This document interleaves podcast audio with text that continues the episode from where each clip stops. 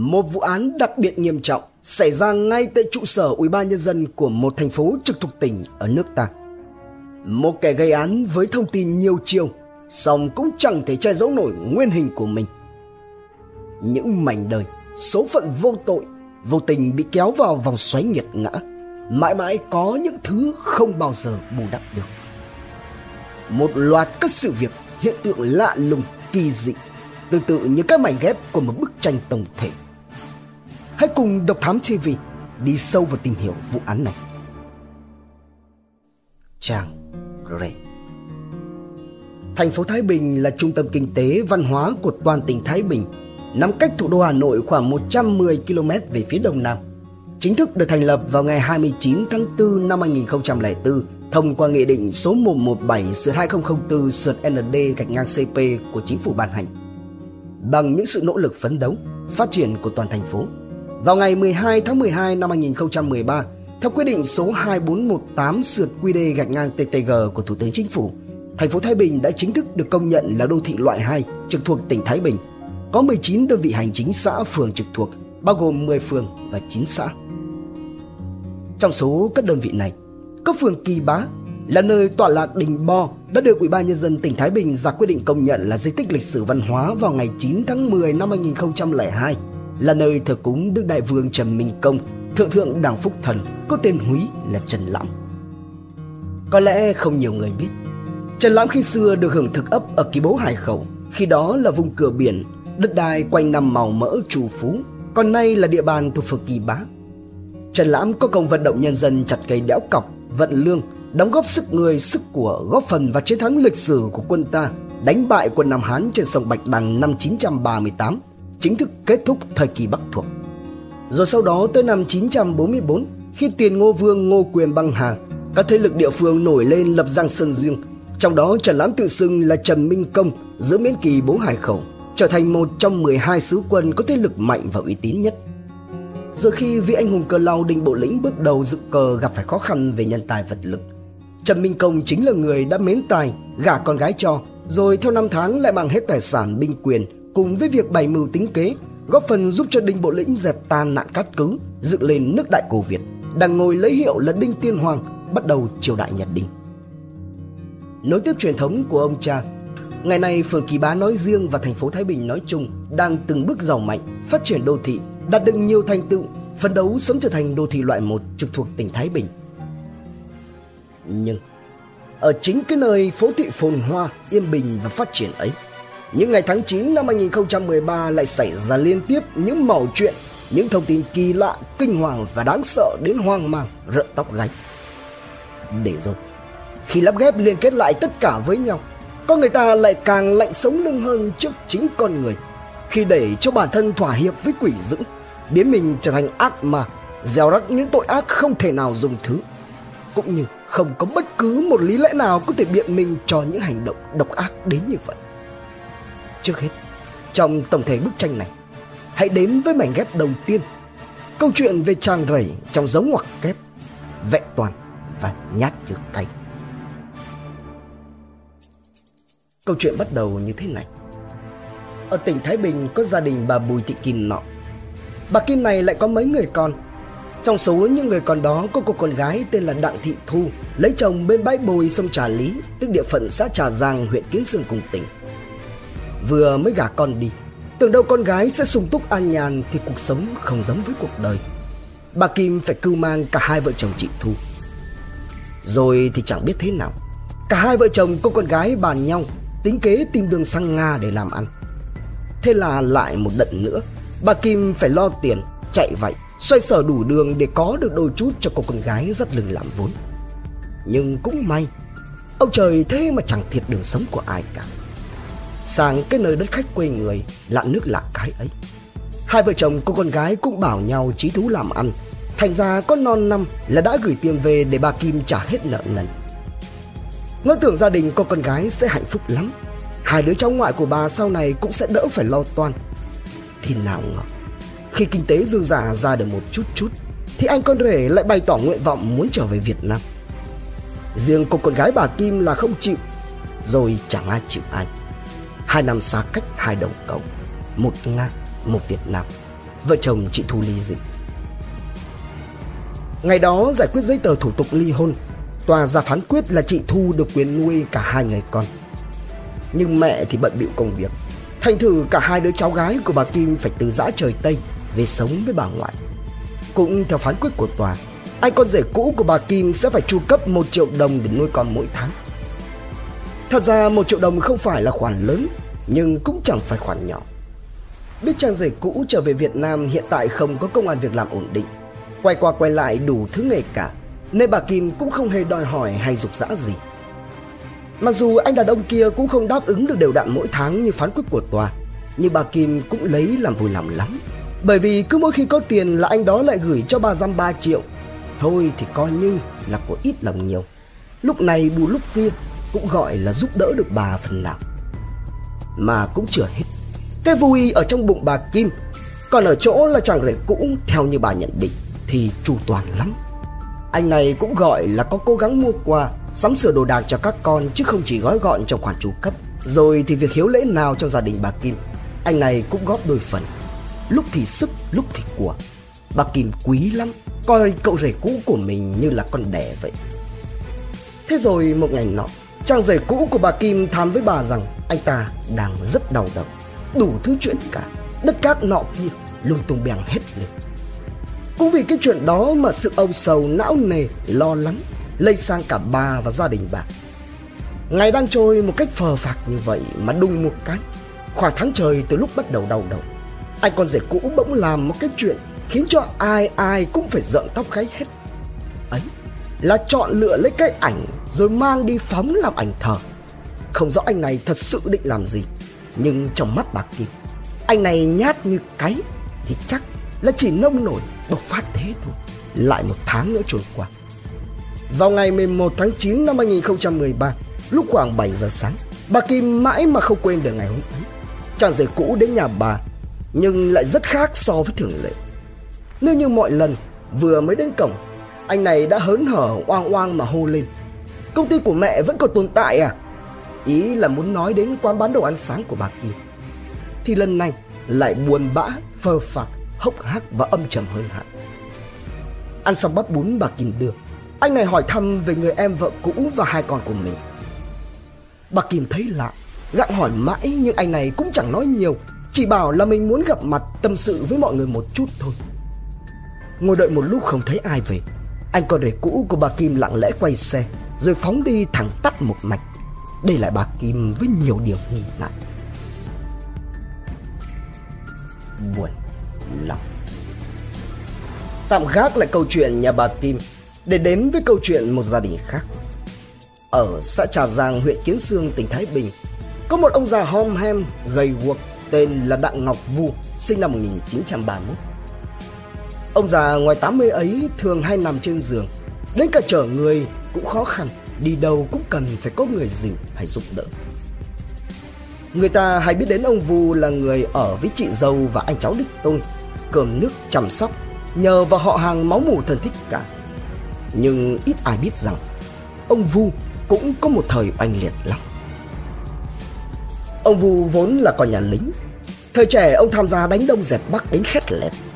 Rồi thì khói lửa vô tình, ông nhiễm chất độc màu da cam ở chiến trường. Sau này thời Bình, ông về ở tại phường Kỳ Bá, thành phố Thái Bình. Đối với bà con hàng xóm mà nói thì ông Vu rất được lòng mọi người. Ấy là bởi cái tình, cái nghĩa, sự hiền lành, chân chất, thật thà, cộng với bản tính chăm chỉ, chịu thương chịu khó của ông. Nhưng từ năm hai nghìn không trăm mười một, sức khỏe của ông Vu yếu hẳn đi trông thấy. Phần do vết thương cũ tái phát, phần thì do bệnh hèn suyễn kinh niên của ông ngày càng tác oai tác quái. Tưởng đâu ông Vu về quê sống nhờ vào sự chăm sóc của họ hàng láng giềng, cũng có đồng ra đồng vào nhờ vào lương hưu và tiền chính sách đối với thương binh và nạn nhân dioxin, thì ông sẽ có được những ngày tháng cuối đời yên ả. Nhưng không. Ở cái tuổi ngoài ba tuần, xem chừng như ông Vu vẫn còn buồn, còn lo lắng nhiều lắm. Số là vợ ông, bà Lưu Thị Bướm, đã mất từ nhiều năm trước, để lại ông Vu một thân một mình với bốn người con, ba trai một gái. Trong số đó có người con trai cả tên là Đặng Ngọc Vinh, người con trai thứ tên là Đặng Vinh Quang, hay còn gọi là Công, sinh năm một nghìn chín trăm sáu mươi chín, và người con trai út có tên là Đặng Ngọc Viết, sinh năm một nghìn chín trăm bảy mươi mốt. Trong số ba người anh em trai này thì có những điều làm cho ông Vu còn chưa ngơi được sự suy tính mà an tâm tuổi già. Ấy là người con trai thứ Đặng Vinh Quang bị nhiễm dioxin từ bố di truyền lại, trí nhớ kém, lại bị tâm thần nhẹ nên hay bị mọi người gọi là thằng ngẫn ngờ dở hơi. Cũng may là anh Quang được hưởng tiền chính sách hàng tháng của nhà nước nên cũng đỡ được phần nào cho gia đình. Thế nhưng đó chưa phải là nỗi khổ tâm lớn nhất về con cái của ông Vũ. Người con út Đặng Ngọc Viết mới là điều mà làm ông lo lắng nhất. Mặc dù cả một đời vất vả vì con, đó là khi Viết mới sinh được một năm, tức là vào năm một nghìn chín trăm bảy mươi hai, ông Vũ đã làm đơn xin về hưu để toàn tâm toàn ý chăm sóc cho các con. Thì ngoại trừ Quang, cả ba đứa con còn lại gồm Vinh, người con gái và Viết đều được ông Vu cố gắng cho học hành đầy đủ, dạy dỗ đàng hoàng, cẩn thận, rất đến nơi đến chốn. Thậm chí ông còn cố gắng mua đất, xây nhà để cuộc sống của mấy bố con bớt sự khó khăn, có được nhà cao cửa rộng. Thế nhưng chẳng biết ở đâu ra, Viết lại nảy nòi lắm cái thói hư thật xấu. Học xong lớp mười hai, Viết chẳng màng nghĩ đến chuyện học tiếp lên chuyên nghiệp mà lại dừng tay ngang rồi xin đi làm.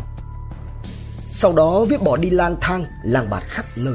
Đến cả nhà của mình ở đâu có khi cũng còn nửa nhớ nửa quên, vì chẳng mấy khi người ta thấy Viết về thăm. Bẵng đi một thời gian, Viết lấy vợ là con gái của bà Kim. Sau đó thì vợ chồng Viết cũng không bàn tính gì nhiều với ông Vu, dắt díu đưa nhau sang Nga làm ăn. Thế rồi đến khi có được chút tiền thì Viết lại đùng đùng bỏ cả vợ con để về nước có một mình. Sau đó thì ly hôn. Tưởng đâu về nước, bỏ vợ, mang theo chút vốn liếng dắt lưng, Viết có dự định hay là toan tính gì đó cho kế lâu dài. Nhưng mà không, Viết không những không chịu khó làm ăn, quay trở lại con đường lông bông mà còn dây vào các món ăn chơi xà đọa, đi lại với nhiều cô gái trẻ. Thậm chí Viết còn trác táng đến cái độ làm cho con gái nhà người ta có bầu nhưng mà lại quay xe, chạy mất dép, nhất mực không chịu cưới. Rồi từ khi ông Vu sức khỏe yếu đi, rời về quê để lại căn nhà ở phường Kỳ Bá cho mấy anh em ở với nhau, thì Viết cũng chỉ thi thoảng mới về thăm bố được có một lần. Thôi thì cũng có thể là do Viết còn long đong, lận đận, cuộc sống khó khăn, vừa phải vật lộn kiếm sống ăn chơi, vừa chu cấp nuôi hai con, một đứa mười tám, một đứa mới lên mười, lại vừa đảm nhiệm việc nuôi và chăm sóc anh Quang, nên ít về thăm ông Vu cũng được. Có nghĩa là về được lần nào hai bố con gặp nhau thì vui lần ấy. Chắc là cũng quá đủ an ủi đối với ông. Ấy thế mà lại một lần nữa không. Sự thật là ông Vu rất sợ những lần Viết về Trà Giang, vì thường sau những lời chào hỏi bâng cua, Viết luôn mở mồm để xin tiền ông, lúc thì năm, lúc thì bảy triệu. Đến khi không xin được nữa thì Viết trở mặt, như trở thành con người khác vậy. Thậm chí Viết còn lục lọi chăn gối, hòm tủ để xem ông Vu giấu tiền ở chỗ nào. Rồi đến một hôm rất lạ lùng, đó là vào ngày mười một tháng chín năm hai nghìn không trăm mười ba. Chiều ngày hôm ấy khoảng lúc mười sáu giờ, Viết từ đầu mặt mũi khó tả phóng xe thẳng về Trà Giang. Vừa vào đến sân, khác hẳn với mọi lần, Viết dựng xe rồi đi thẳng vào nhà, bắt tay ông Vu rồi nói có gọn lỏn mỗi câu: "Chào ông, tôi đi trước đây." Ông Vu hỏi lại là "Mày đi đâu?" thì Viết chỉ lẳng lặng không đáp, rồi quay đầu ra ngoài, nổ máy xe phóng đi theo hướng đường làng sang phía chùa bên đông, bỏ lại ông Vu già yếu, vừa ngạc nhiên vừa lo sợ, không biết Viết lại nảy sinh chuyện gì hay là dự định làm điều gì đó dại dột không biết chừng. Dưới chân Quan Thế Âm Bồ Tát. Tạm rời khỏi nơi ông Vu đang ngạc nhiên, sững sờ và lẫn lo lắng nghi ngại, cách đó không xa, bên phía thôn Dục Dương Đông thuộc xã Trà Giang, tại chùa Dục Dương hay còn gọi là chùa Đông Sơn, khoảng tầm mười sáu giờ ba mươi phút ngày mười một tháng chín năm hai nghìn không trăm mười ba, bà Lê Thị Tám, năm mươi bảy tuổi, ngụ tại xóm năm thôn Dục Dương, bắt gặp được một người đàn ông trông phờ phạc, hốc hác, ráo hoảnh đến chùa, tự giới thiệu mình là người dân gốc ở làng này đến chùa chơi. Bà Tám rót nước nói chuyện được vài câu thì đến giờ làm bữa tối cho các Phật tử tại chùa, nên bà đi nấu cơm, để lại người đàn ông ngồi ở bàn nước. Cũng cùng lúc đó, ông Phạm Công Uyên, hội trưởng hội Phật tử chùa Dục Dương, ra thăm chùa như thường nhật, thì được bà Tám gọi vào tiếp chuyện với người khách tới chơi. Nói chuyện qua lại một hồi thì hóa ra đây là con trai của người bạn chiến đấu cùng đi thanh niên xung phong với ông Uyên. Cũng chẳng đâu xa lạ, đây là anh Viết, con ông Vu, bà Bướm. Ông Uyên tự nhủ rằng cũng đã lâu chưa hỏi thăm tình hình nhà bên ấy, nay tiện có cậu Viết tới chùa chơi thì cũng thăm hỏi đôi điều. Thế nhưng cái lạ là khác hẳn so với Viết gặp bà Kim vào lúc sáng hay là gặp ông Vu hồi chiều, thì giờ đây trước mặt ông Uyên, người đàn ông có tên Đặng Ngọc Viết này lại có nét mặt, dáng điệu, cử chỉ khá là điềm tĩnh và bình thản. Viết hỏi ông Uyên khá nhiều chuyện về ngôi chùa, rồi lại liên tục mời ông Uyên hút thuốc lá thơm mà anh ta để trong chiếc túi lúc nào cũng đeo khư khư trước ngực, như thể đó là cái thứ tài sản lớn nhất, quý giá nhất vào lúc bấy giờ của Viết vậy. Đến khoảng mười bảy giờ, ông Uyên có việc phải ra về. Thế vậy thì Viết giơ tay chào: "Ông cứ yên tâm mà về nhé." Thế nhưng người khách đến chùa Dục Dương chơi mang tên Viết ngày hôm ấy đã đem tới đây cả một tấm bi kịch mà không một ai vào thời điểm đó hay biết.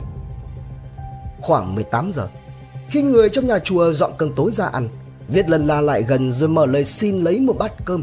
Nhưng lạ cái là chỉ xin mỗi cơm trắng không lấy thức ăn, sau đó lại chan với nước sôi để nguội rồi bưng bát cơm đi. Vừa cầm bát cơm, vừa thi thoảng nhấm nhấm và vả, Viết vừa tha thần lãng đãng vãn cảnh chùa. Trong số người nhà chùa hôm ấy có bà Muỗm, là một Phật tử siêng năng, thấy có người đàn ông có nhiều biểu hiện lạ như vậy, thậm chí còn sợ chùa bị trộm nên đã lấy xe đạp đi thẳng đến nhà ông Uyên báo tin mà không hề hay biết những điều đáng sợ nào đang chờ đợi họ ở phía trước. Trong lúc mà bà Muỗm phóng xe đạp đi thì ở chùa Dục Dương vãn cảnh thơ thần được một hồi, Viết lần mò đến chỗ đặt tượng Phật Bà, cứ thế ngồi im như phỗng. Thi thoảng bà Tám kiểm tra hãy còn thấy Viết quỳ gối dập đầu khấn lạy. Nhận được tin từ bà Muỗm, khoảng mười chín giờ, ông Uyên cùng anh con trai lập tức trở lại chùa Dục Dương. Khi đang dùng đèn pin kiểm tra khắp một lượt quanh chùa xem có chuyện gì xảy ra không, thì trong cái không khí tĩnh mịch của nơi thờ tự, đoàng! Một tiếng nổ gầm trời vang lên khiến cho ai ai cũng giật bắn người phát ra từ phía làng Quan Âm, tọa lạc ngay chính giữa ao nước. Vừa mới đến trước đoạn cầu bắc ra giữa ao thì đập vào mắt những người có mặt chính là người đàn ông có tên Viết đến chùa chơi từ chiều, đang nửa nằm nửa ngồi ngay dưới chân pho tượng Quan Thế Âm Bồ Tát. Tưởng con trai nhà ông Vu ngủ quên hay là bị trúng gió gì đó, ông Uyên vội vàng chạy đến, vừa lay vừa gọi. Nào ngờ vừa mới động vào, cơ thể Viết mềm như sợi bún, ngoẹo hẳn sang một bên. Run run lấy tay đưa lên mũi Viết kiểm tra, ông Uyên sững sờ khi nhận ra rằng người trong vòng tay mình đã không còn thở nữa. Trong cái nhập nhoạng tranh đậm tranh nhạt giữa bóng tối và ánh đèn chớp tắt, ông Uyên vội vàng hô hoán mọi người gọi điện báo cho công an xã. Vừa nhận được thông tin, lực lượng công an xã Trà Giang, huyện Kiến Sương đã nhanh chóng có mặt. Tuy nhiên, qua công tác tiếp cận ban đầu, xác nhận người đàn ông được tìm thấy dưới chân Quan Thế Âm Bồ Tát đã lìa xa trần đời. Tuy nhiên, cách ngày mười một tháng chín năm hai nghìn không trăm mười ba định mệnh đó, trên địa bàn tỉnh Thái Bình không chỉ có một người thiệt mạng. Kinh thiên động địa.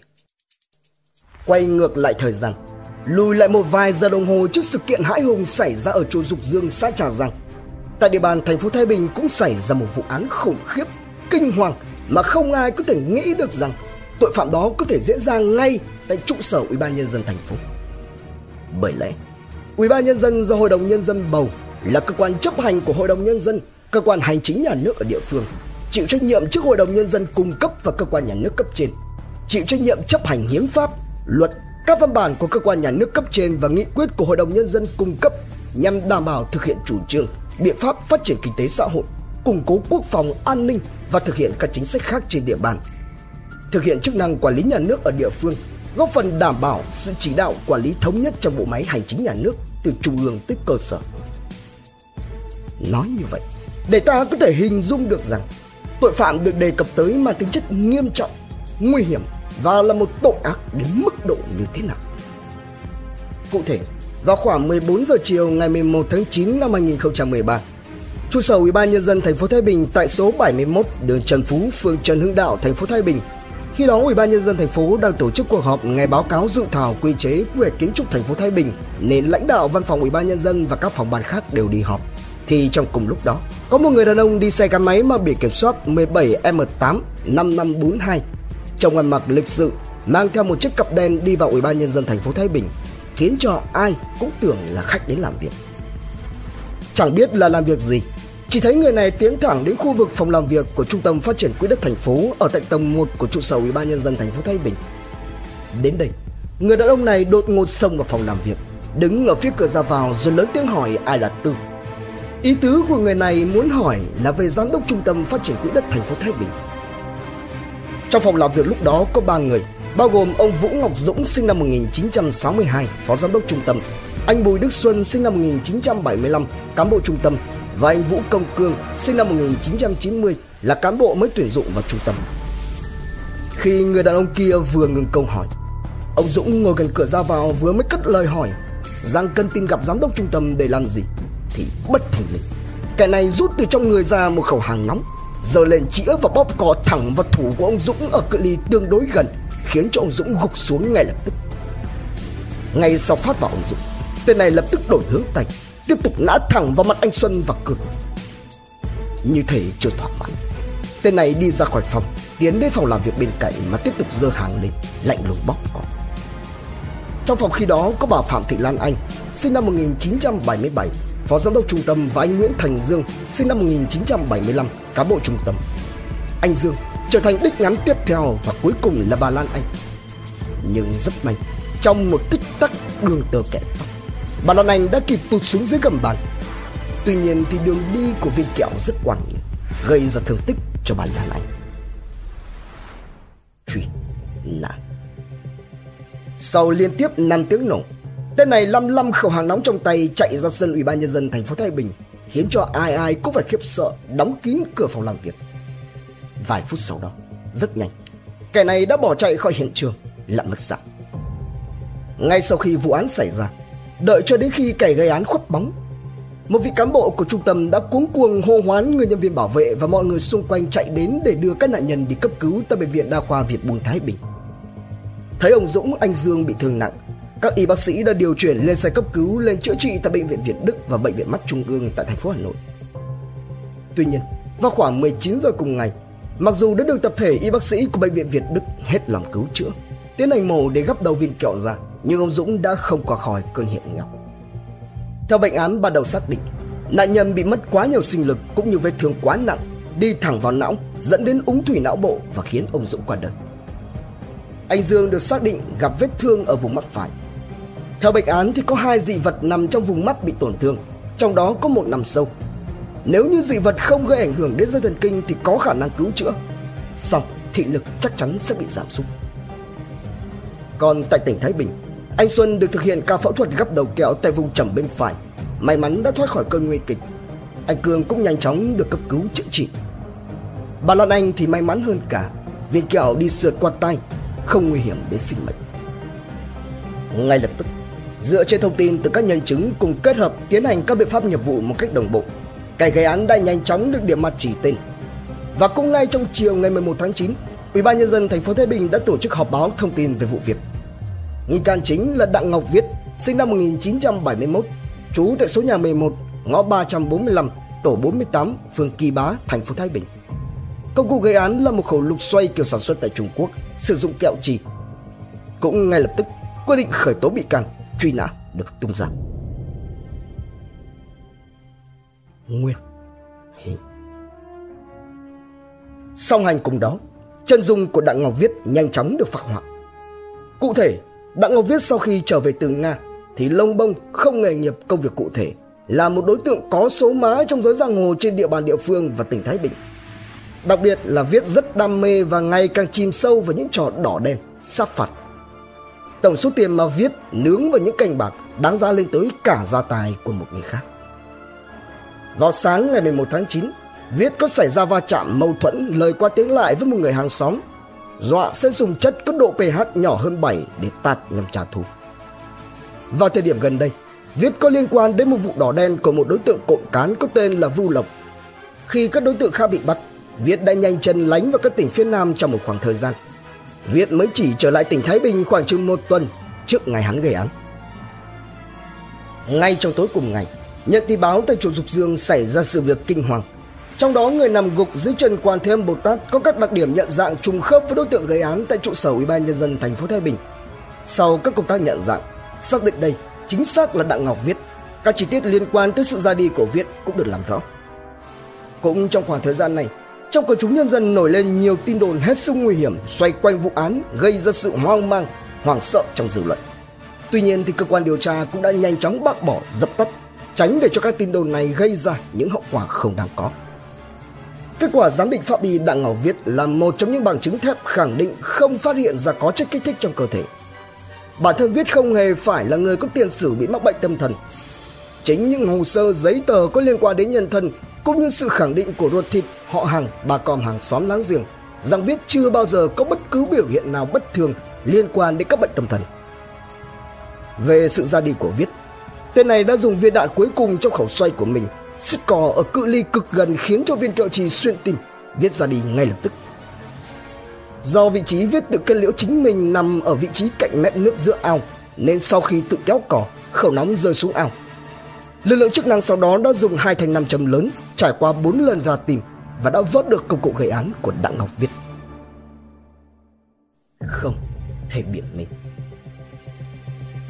Ngày mười ba tháng chín năm hai nghìn không trăm mười ba, Bộ Công an đã tiến hành thông tin chính thức về vụ án xảy ra tại trụ sở Ủy ban Nhân dân thành phố Thái Bình trên cổng thông tin điện tử.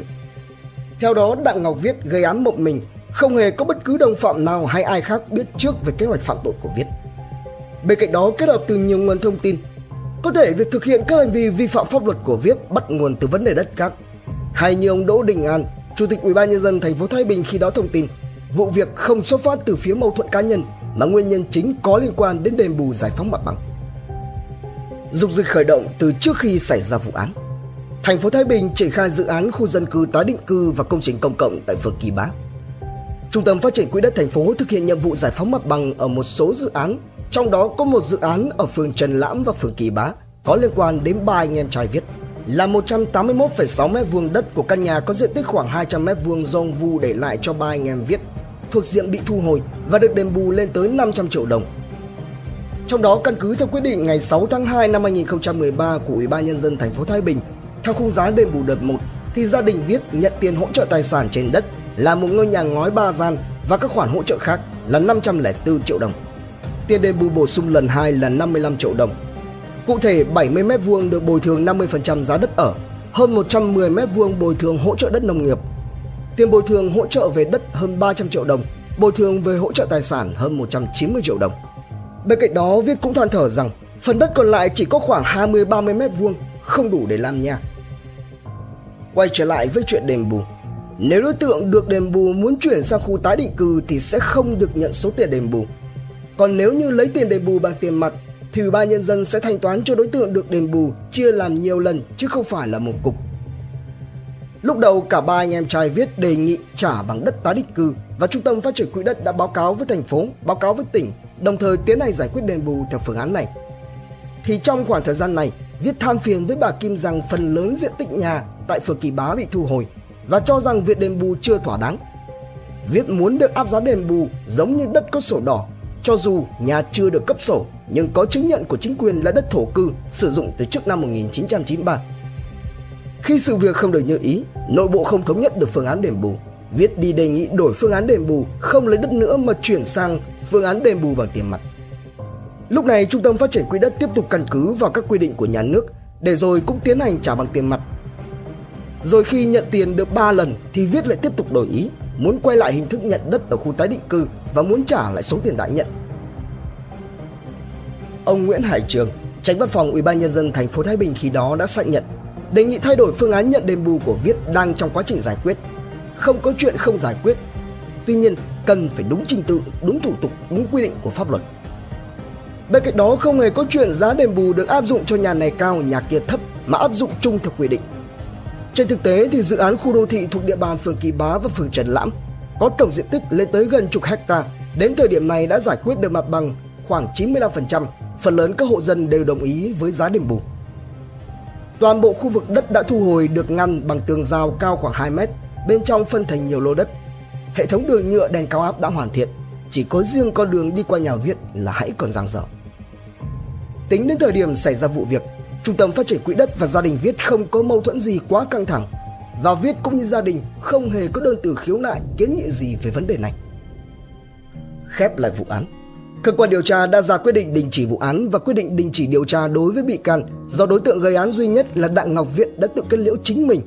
Đồng thời còn cần phải làm rõ thêm nhiều vấn đề khác, ví dụ như nguồn gốc công cụ gây án của đối tượng. Tuy nhiên, có một sự thật rằng mọi hành vi phạm tội của Đặng Ngọc Viết thì dù có lấy những giây phút, những cái dập đầu khấu lại trước Quan Thế Âm Bồ Tát, có lấy chính mình ra thì cũng vĩnh viễn chẳng bao giờ có thể bù đắp nổi. Thậm chí, Viết vẫn còn một người cha già yếu bệnh tật, hai người con gái không ai chăm sóc. Đó là còn chưa nói đến việc Viết còn người anh đang nương nhờ vào hắn. Liệu rằng trước khi dương lên cái thứ nghiệt ngã kia và chĩa vào những người vô tội, Đặng Ngọc Viết có nghĩ đến những điều này? Hay là hậu quả để lại không chỉ cho bản thân Viết, cho chính gia đình Viết, mà còn làm liên lụy tới bao số phận, con người và toàn xã hội hay không? Trân trọng cảm ơn quý khán thính giả đã theo dõi. Subscribe, ấn chuông đăng ký để cập nhật những video mới nhất. Like, share, chia sẻ tới nhiều người hơn. Comment những suy nghĩ, ý kiến, bình luận của bạn hay những gợi ý, đóng góp để chúng tôi được hoàn thiện hơn. Độc Thám ti vi, hai ngày một số vào lúc hai mươi mốt giờ. Nguồn tham khảo và tổng hợp: Công an Nhân dân Online, vê o vê, vê en Express, Tuổi Trẻ, Người Đưa Tin cùng nhiều nguồn khác từ Internet. Độc Thám ti vi.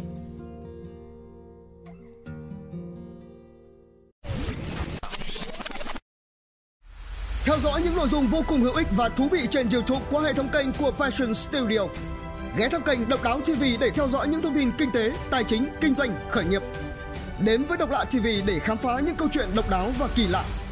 Khám phá những vụ án kinh điển và bí ẩn, cập nhật tin tức an ninh nóng hổi cùng Độc Thám ti vi, hay tìm hiểu về lịch sử Việt Nam qua Bí Ẩn Sử Việt cùng nhiều kênh YouTube bổ ích khác đang được xây dựng và hoàn thiện mỗi ngày. Fashion Studio mang đến những giá trị thiết thực.